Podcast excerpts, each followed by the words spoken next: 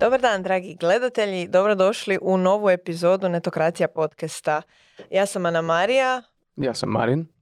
I danas ćemo vas uh, zabaviti jednim kratkim pregledom uh, o AI alatima. Uh, već ste upoznali jedan od najpoznatijih AI modela danas, ChatGPT 4, najnovija verzija. Definitivno je bila veliki napredak u odnosu na ono što smo imali ranije. Napredak chat GPT-a odvio se doslovno u par mjeseci, a, a s tim se i akcelerirao razvoj različitih alata koji su iskoristili ili mogućnosti samog chat GPT-a, ali i neke druge svoje proprietary AI sustave, rješenja, tako da imamo zapravo ogroman, ogroman biosustav tih AI alata o kojima zapravo i ne pričamo toliko često. Ovaj, nekako su se svi fokusirali na chat GPT jer to je ono što je prvo bilo naj revolucionarnije u ovom našem kratkom periodu uh, upoznavanja sa takvim tipom AI modela i nešto što je postalo najviše mainstream, dok postoji cijeli taj niz AI alata koji zapravo ono rješavaju specifične zadatke i to veoma dobro i ono mogu vam riješiti neke probleme za koje niste bili ni svjesni da se mogu riješiti, ne znam, u 10 sekundi, a vi se za sad uh, mučite s njima uh, ono, minutama, satima i slično. Ima tu stvarno svega i svačega. Probrali smo za vas različite alate od nekih koji će vam biti pomoć u produktivnosti i poslu do nekih koji će vam možda olakšati svakodnevni život i slično. A neki su samo smiješni. A neki su samo smiješni, da, bilo je Jer zašto ne? da, nismo mogli odoljeti. Ali da, uglavnom, mislim, moje iskustvo sa chat GPT-om je bilo opet ipak neko to prvo iskustvo.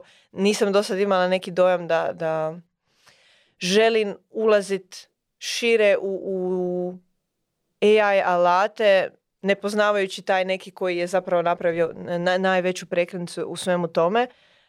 Tako da ono, ne znam, svi, uh, svi AI alati koji su se na neki način i razvijali sa strane, ono, bili su nam tu negdje možda uh, u podsvijesti kao, ok, pomiče se industrija, nešto se događa, ali nitko od njih nije ono razvio baš neki breakthrough na razini ono proizvoda da su imali dovoljno jak, na primjer, ono da su mogli se izdvojiti kao neki startup, da su mogli izrast u nešto veće. Nije, nije bilo tog prostora, tog vremena, tako da ti alati su za sad ono više kao neka a basic rješenja, doslovno veći dio njih čak i funkcionira pomoću ekstenzija na browseru.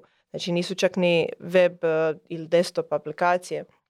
Ali sad već vidimo kako različite integracije se događaju od znači, nekih većih proizvoda digitalnih koje znamo i koristimo svaki dan, između ostalog Slack, Notion, Canva, ima ih. mm Ovaj, Marina, kako je tvoje e, iskustvo dosta sa će GPT-om bilo?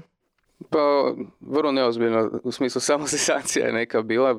Ono, bili smo se zezali pa smo pitali chat GPT tko smo mi. Onda kada sam ja njega pitao tko sam ja, tko je Marin Pavelić, onda ispao da sam hrvatski novinar, publicist koji je radio na HRT-u, kolumnist jutarnjeg, poznat po konzervativnim stavima koji su bili vrlo kontroverzni, radili su podjele u društvu i navodno sam i član HDZ-a i bio sam kandidat za gradonačelnika uh, Zagreba Opa. na izborima 2017. tako da. Opa, kad se to stigao?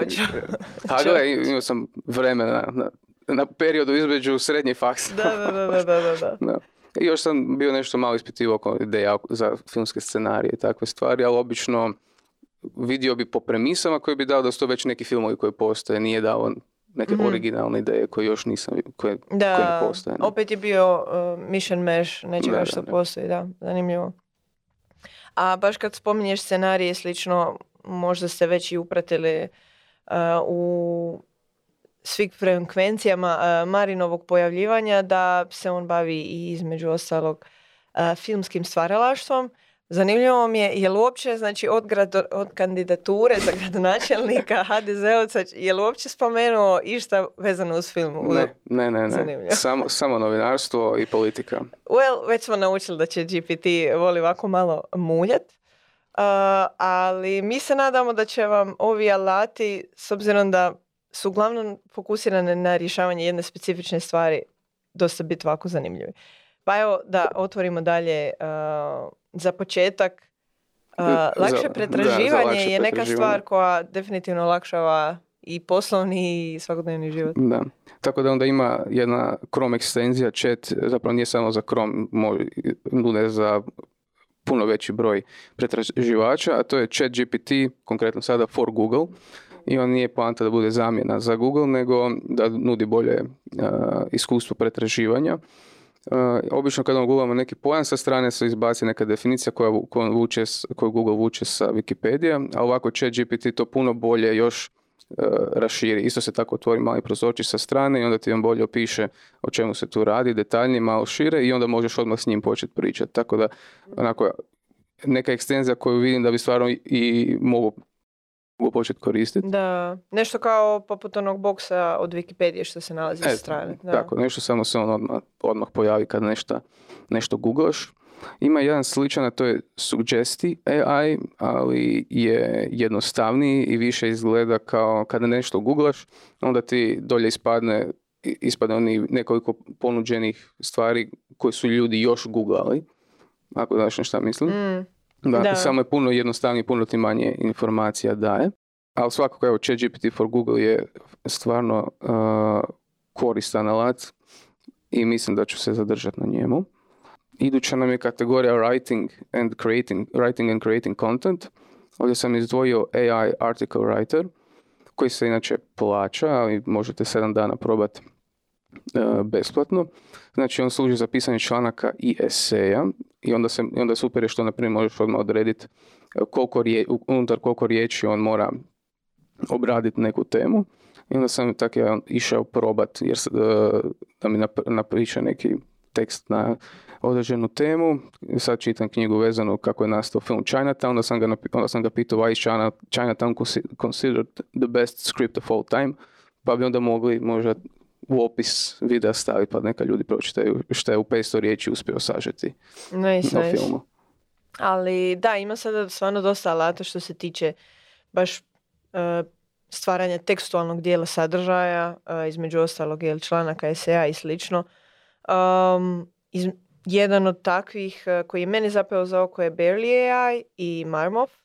Barely AI je usmjeren kao na stvaranje sadržaja primarno tekstualnog, jel?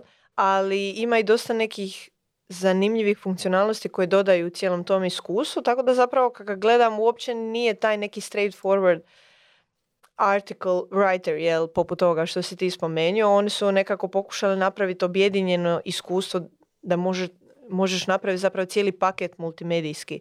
Um, tu postoji ono image generation, znači možete i slike generirati, između ostalog možete i provjeravati uh, gramatički svoje uh, sadržaje, njegove sadržaje, odnosno njezine. Evo, to ćemo isto možda se moći nekad e, uhvatiti te teme antropomorfozacije. O, sad sam bučer, ali totalno u riječ. ali uglavnom davanja osobina ljudi neživim stvarima. Tako da, evo, ne znam kako osloviti AI, možda najbolje sa ono. Uglavnom, Barely AI se bavi još i nekim specifičnim stvarima poput chat personas. To mi je onako bilo zanimljivo. Uhvatit ćemo se poslije još jednog alata u tom kontekstu. Um, možda ovako nije nešto pre korisno, ali opet može poslužiti možda za testiranje nekih ciljanih publika, neke buyer persone koju imate ili slično gdje možete doslovno iskoristiti mogućnosti jel, modela da unesete sve opise o nekoj osobi, odnosno sve neke njene trejtove i onda pokušati zapravo razgovarati i ono, dobiti neki kao input uh, od uh, te neke slike osobe koju je AI stvorio.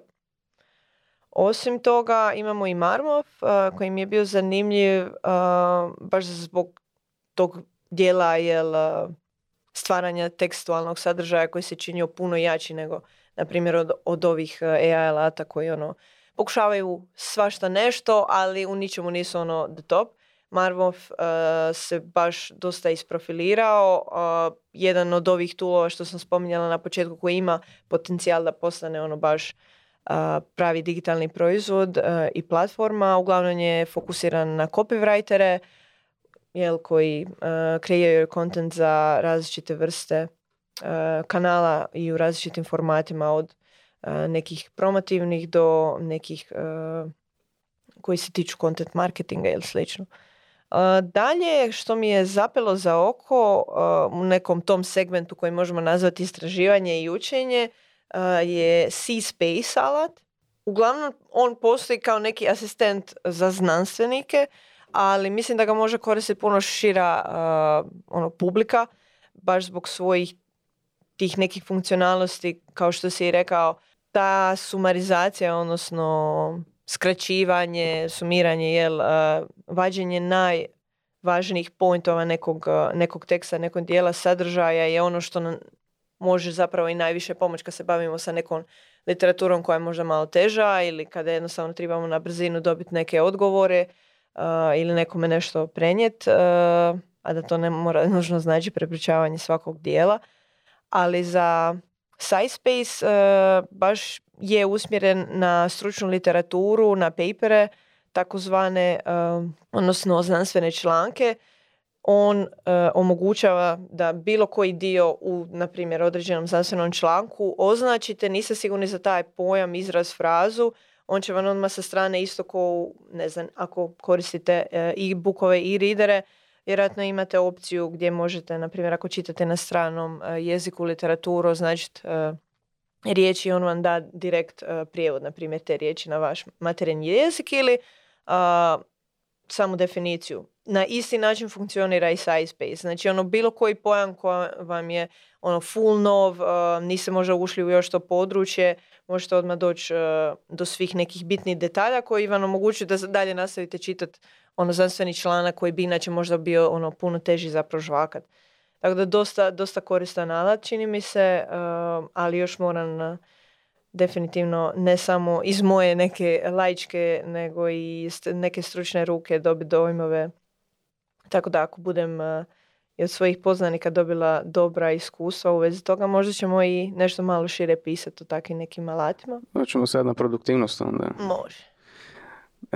De, znači, ovo bi mogao biti glavni alat za sve LinkedIn influencere, a to je Engage AI, isto e, e, ekstenzija na Chromu i poanta je da on za vas osmišljava inspirativne komentare na LinkedInu. U, da, da, da, da.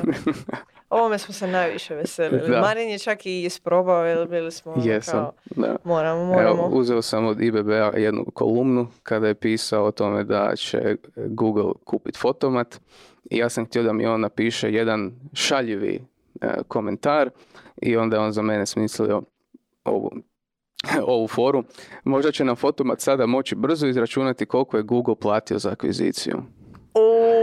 A možeš i odabrati onda da, da, da, izne, odličan, da odličan. Onda možete on smisliti nešto e, kao izjavu koja poručuje da se ti slažeš, e, da se ne slažeš i, ili općenito da aha, ima congratulate i još je, ja mislim, jedan. Ne, friendly, funny, disagree i, e, i congratulate. Mm, kao neki sentiment, jel? Da, kao neki sentiment, da. Super, super. Tako da, evo, mislim, i ovako LinkedIn e, ne funkcionira baš kao najbolja mreža na svijetu. E, znamo njene boljke i malo svi možda pospredno gledamo na to što se pretvorio. Ali evo, ako želite sebi i drugima ovako možda začini dan, Evo, baš mogao Evo, stavio sam sada disagree. Aha, dobro, ne, samo je bez veze povezao slova. I sada je rekao, It's a case of, of a successful business acquisition, regardless of location. Let's hope Photomat maintains its brand because its continued because of its continued involvement is i sad više nema, sada pali ostatak misli, samo je odrezano djelo. Izgubio se. Da, ovo je bilo baš uh, korektno, ono, politički korektno, jel? Samo, samo, samo je bio the usual LinkedIn uh, nice guy. Da. Kao ono, aha, bravo. Um, ali dobro, evo, ali jedan od konkretnih primjera za produktivnost bi mogao biti Dektopus AI. On radi prezentacije i onda sam isto išao e, inspiriran knjigom u kojoj čitam da mi napravi kratku prezentaciju o filmu Chinatown. I onda je bilo super što kada ti odabereš svoju temu, onda ti on uh, ponudi iz kojeg nekog kuta gledanja da on napravi, za, koga je namijenjena ta prezentacija, što onda, onda bilo ponuđeno može biti za studente srednje škole, nešto općenito informativno, da obradi uh, zašto je taj film kulturološki važan, ili može biti više iz tehničkog aspekta, što, zašto je tako, što čini scenarij dobrim, što čini kameru dobrom i, i tako dalje. Ne? mislim, i ja sam bila probala... I još da ber, pruža ovaj stil koji, kojem bih htio da ti izgleda preza. Da, do, dosta, je, dosta je zanimljiv uh, i sposoban alat. Uh, doduše, ja bi mu ono, vjerojatno mogla naći neke sad još zamjerkice, ali čini mi se da, da možete dobro posložiti taj neki okvir za Čisto početak. Temelj, kao da, da, ono kao, ja sam, doslovno sam ubacila kao daj mi povijest, napravi mi prezentaciju o povijesti Makarske, nešto. da, i to je, super mi je bilo, e, mislim da je bila opcija da možeš baš publiku svoju ciljanu, jel, i prepoznao jel, da želim targetirati uh, local residents of Makarska, da ih educiramo o njihovom gradu. Um, I onda sam bila užasno razočarana kao mi je onako ono, samo stavio slajdove i malte ne napisao ispod ovdje napiši nešto. da, da, a bilo bi ono porečenica dvije. Da, da, da, negdje, negdje se je potrudio nešto dati, ali evo, uh, definitivno su malo lijeni ovako tu i tamo zaštekaju. Uh, drugi uh, presentation maker koji mi je isto zapeo za oko, koji bi vam mogao biti uh, jednako tako koristan ovako kao brzo rješenje, um, nije toliko presentation maker koliko je slide maker. Uh, možete bilo koji, na primjer, treba vam sad izračun uh, kretanja Googlovog, Googlovih prihoda od, od oglašavanja koje su imali u zadnjih deset godina. Znači ono neki graf je informacije da on uh, izvuče s interneta što postoji od 2010. do 2020. koliko je Google zarađivao od oglašavanja doslovno samo upičete jednu rečenicu toga što vam treba uh, generate i on vam izbaci slide sa tim, uh, sa tim grafom. I tu možete stvarno sve i svašta. Znači bilo kakav uh, input od toga je ako vam treba citat neke ono poznate osobe za malo ono breakat prezentaciju, ima tako neke grafike, grafikone sa specifičnim nekim podacima od financijskih do nekih drugih demografskih i slično, do jel kombinacija gdje vi možete onda poslije čak i ulaziti uh, u sam taj slajd, odnosno definirati neke njegove dijelove, uh, imaju taj dosta, dosta ovaj, jak editor gdje sve zapravo funkcionira na sličan taj način gdje ono kao ubaciš neki prompt, neku sliku, nešto i on sam odigra treći, četvrti korak koji bi ti možda ono morao ručno rješavati na prezentaciji, ne znam ja ok, sad ono imam slajd o, o nečemu i samo ubacim sliku i on sam like magic uh, posloži sve. A kod smo kod magije, a možda se čuli već za ovaj alat, uh, definitivno se je profilirao kao ono uh, standalone proizvod, uh, magical, kako bi oni rekli, automatizira vaše sastanke, planiranje, rasporede i bilješke sa umjetnom inteligencijom uglavnom dosta je koristan e, za sve koji nužno ne trebaju baš integraciju sa Microsoft Teamsom, što isključuje nas, nažalost, ali nadam se da će doći do toga. Uglavnom za sad podržavaju samo Zoom i Google uh, Meet. Uh, Magical je jako super, baš kao što reč kaže, stvarno je magičan u ovom periodu što sam mogla istraživati i igrati se sa, sa cijelim tim sustavom. Uh, baš je bilo zgodno. Meni to danas iz ove perspektive zvuči kao da su rješavali nešto što postoji problem ono niz godina, ali opet nikoga nije riješio. Znači, daje vam preporuke za agendu sastanka između ostalog, jer, na primjer, ti mu upišeš, a danas bi trebali proći to, to i to, i onda ti on samo izgenerira, e, cap, cap, cap, evo, neka struktura kojom se možete voditi, ne morate brljat, srljat na sve strane. Možete imati bolje poslušan sastanak, transkribira, e, radi bilješke i između ostalog najbolji dio e, da se vrati na ono kao ne znam zašto se to nije do sad rješavalo i zašto nije to integrirano više u ove kalendarske sustave, daje mogućnost da ti pošalješ osobi par svojih mogućih slotova, znači dijelova rasporeda kada si slobodan, kada ti odgovara i da se ta osoba ukopča na to i pošalje tebi svo i onda se nađe zajednički termin koji paše obje stvari. Da, ono doslovno kao na, na bazi jednog klika, ono samo kopiraš, ne znam, u tom kalendaru slotove koji ti odgovaraju, šibneš toj osobi i ono u, u par minuta možete imati dogovoren sastanak. I uh, još jedan ovako dosta uh, friendly for uh, working environment, AI alat, AI employee. Oko ovoga sam bila najsretnija kad sam to iskopala, jer mi se stvarno čini kao da bi mogao biti jako zanimljiv eset. Um, ne znam koliko si ti, Marine, uhvatio, ali dosta smo ovaj, bili pokrivali virtualne asistente na netokraciji. I to, to je zanimljiv zapravo kad pogledam sad oksimoron, jer imamo žive ljude koji se zovu virtualni asistenti, odnosno funkcioniraju kao virtualni asistenti, a ne na razini da su nestvarni, e, nego obitavaju online. Na neki način nisu nužno vezani za mjesto i za vaš ured, ali odrađivaju sve stvari koje bi inače ovaj, vam trebale od nekog asistenta da vam hendla, da ih na, za vas pripremi, sredi i slično. Um, I sad imamo AI employee, AI alat koji je doslovno pravi virtualni, uh, nestvarni uh, zaposlenik koji je jel, dizajniran da vam pomaže sa stvarno različitim uh, poslovnim zadacima. tu ima i ono, može se podijeliti u četiri neke glavne stavke što, oko čega vam može pomoć od nekih specifičnih poslovnih procesa, žvakanja neke dokumentacije, uh, organiziranja te dokumentacije. Između ostalog, super mi je stvar bila da može analizirati kao vaše podatke, uh, tvrtkine podatke, možete mu im prezentirati uh, određeni set podataka o tvrtki i onda vam on može na osnovu toga što ste mu dali taj input davati neke savjete. Naravno, ok, security reasons, ne želite baš sve živo dijeliti sa nekim AI alatom, ali neke osnovne stvari, ono ako vam treba proći kroz neku Excelicu ili neke podatke i dati vam neki insight, uh, može se ono poslužiti. Uh, naravno, može vam pisati mailove, prevoditi dokumente i slično. Ono, baš AI asistent uh, u pravom smislu riječi uh, pravi asistent poslovni, maltene. AI tajnik ili tajnica.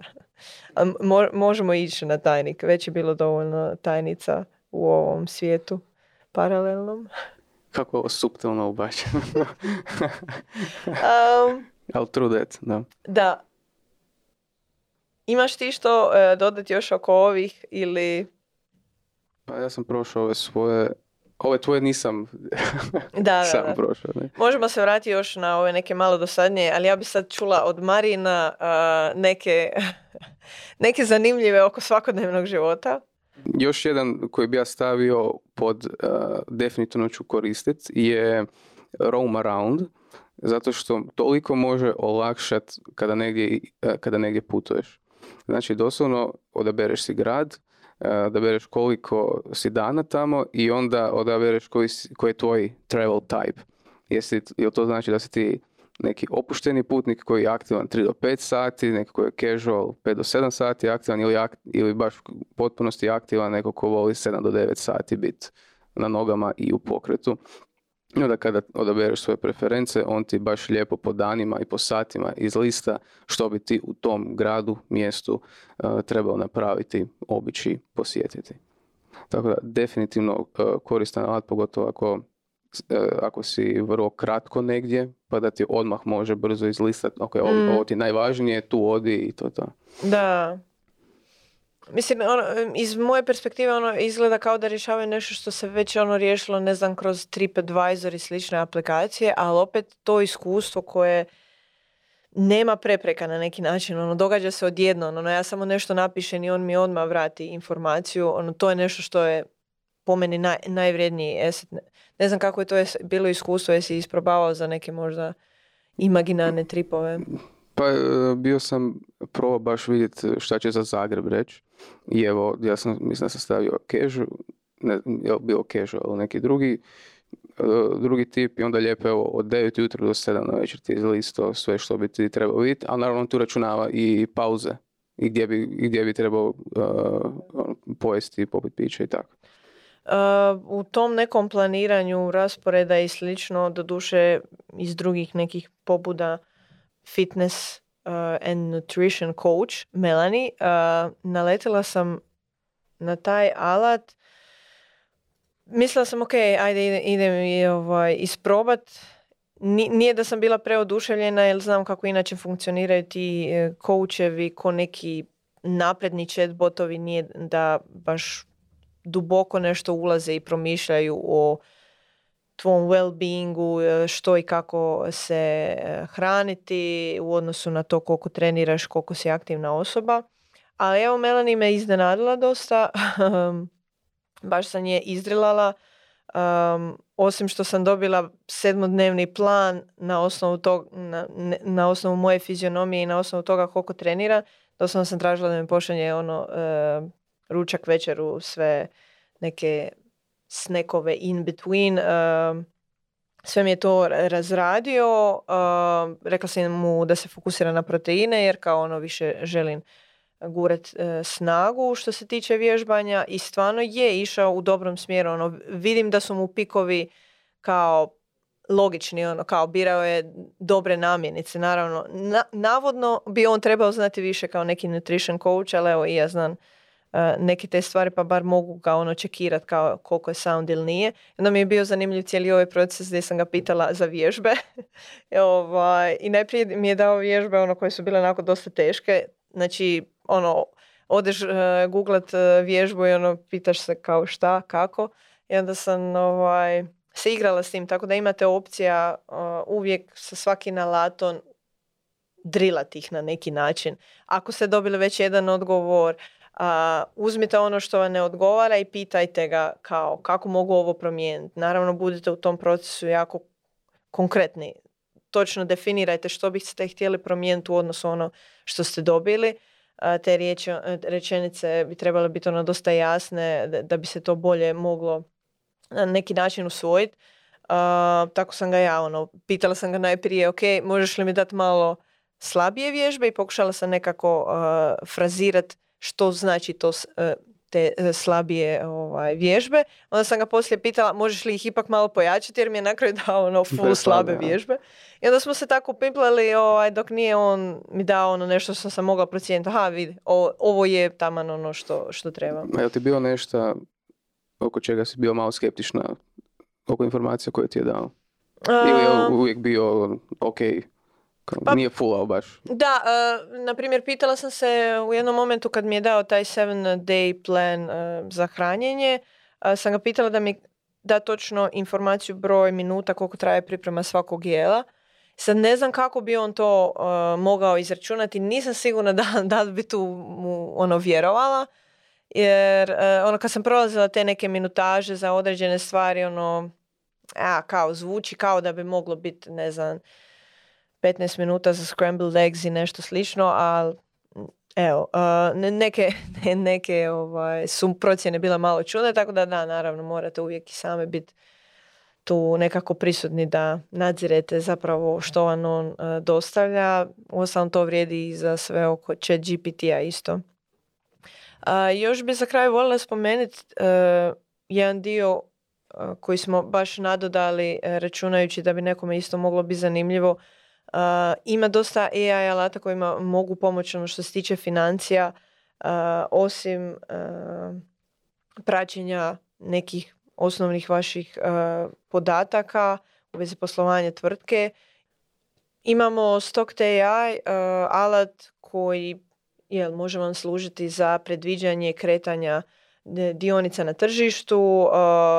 Oni su sami razvili svoj model uh, strojnog učenja, uh, da budemo specifični, uh, nije AI model.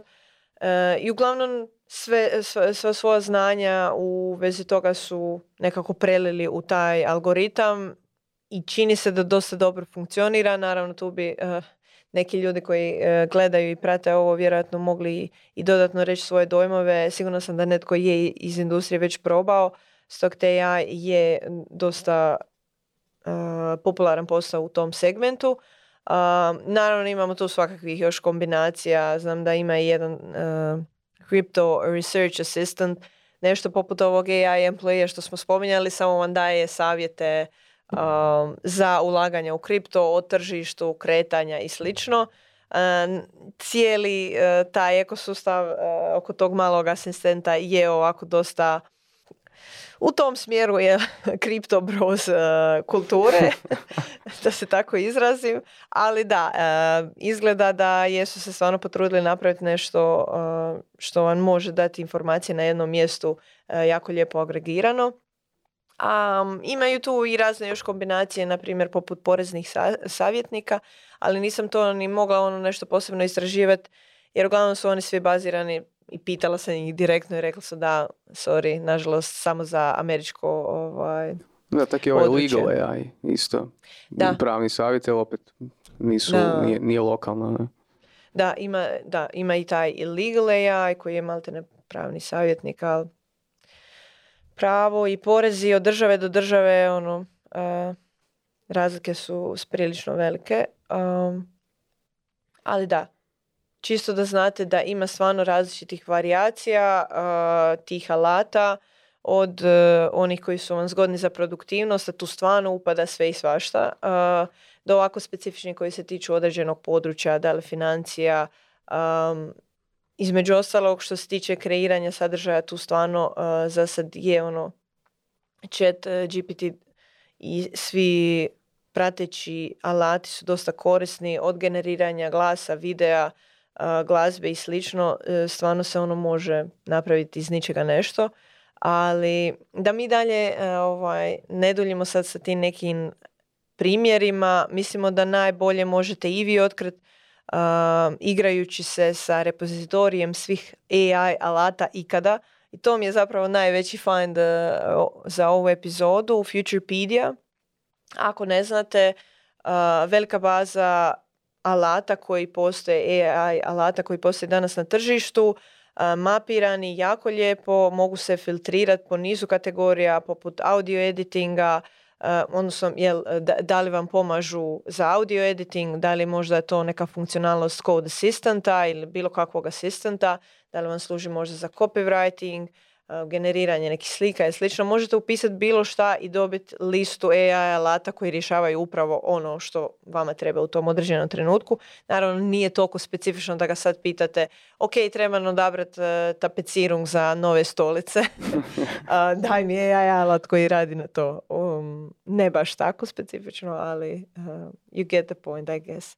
Ali evo, ono, uvijek kada se koriste AI alati, znači u razgovoru s njima treba biti specifičan, koristiti točno određene riječi, uvijek zapravo treba razmisliti koje riječi uopće koristim, ali uvijek treba biti one e, koje će točno, kojima možeš najtočnije izraziti ono što bih htio i uvijek je dobro pružiti e, samom alatu kontekst jer to sve njemu pruža mogućnost da bolje i točnije odgovori na ono šta, šta bi ti već htio i uvijek pitati otvorena pitanja, znači ne ona zbog kojih ćeš dobiti onda odgovor da ili ne želiš da se, želiš pitati uvijek kako, zašto i da. Da, da, da. Mislim da je tu i dao dobar primjer kao e, ne da nužno pitate je li e, neka stvar dobra ili loša, nego koje su dobre i pozitivne strane nečega. Da, da se on može raspisati. Da, ono zapravo želiš dobiti esejski odgovor koji podupire obe strane. Da.